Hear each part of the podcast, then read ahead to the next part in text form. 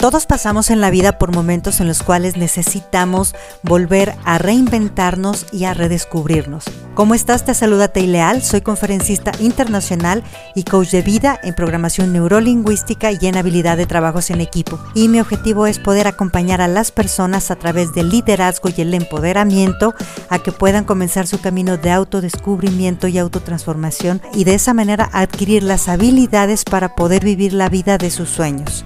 Te invito a que te sumerjas en este grandioso camino en el cual vas a descubrir la mejor versión de ti mismo. Hola, hola, te saluda tu amiga Tay Leal, coach ejecutivo y coach de vida. Y quiero platicarte y dejarte esta idea en este fin de semana es, muchas veces nos preguntamos, ¿por qué me tratan mal si soy tan bueno? Y sí, a veces sí nos tratan mal, muchas veces. En otras ocasiones estamos tratando de que nos traten bien personas que no nos valoran, entonces ahí ya es bronca de nosotros. Tenemos una falsa creencia de que ser bueno te va a traer todo lo mejor del mundo y que todo el mundo me va a dar lo que yo quiera y que para yo ser bueno necesito entregar todo mi alma, mi vida hasta que me duele me queda sin nada. Ojo, esa es una creencia. Realmente, ¿qué es lo que crees que es ser bueno?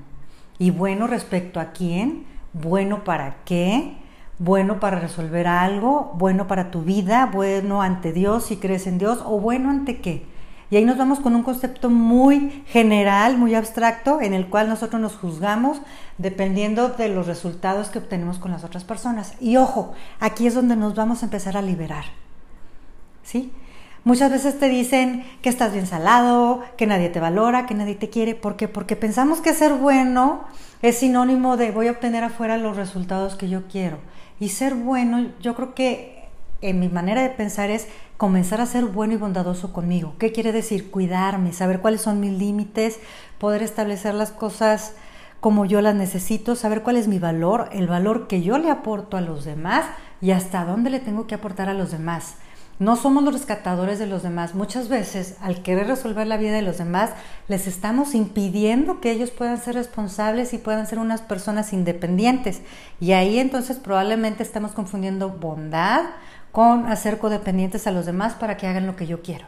Y ese es otro error de la bondad, que pensamos que mientras yo sea más bueno, voy a manipular y obtener lo demás del otro. Hay que ser buenos con nosotros mismos y no confundirnos.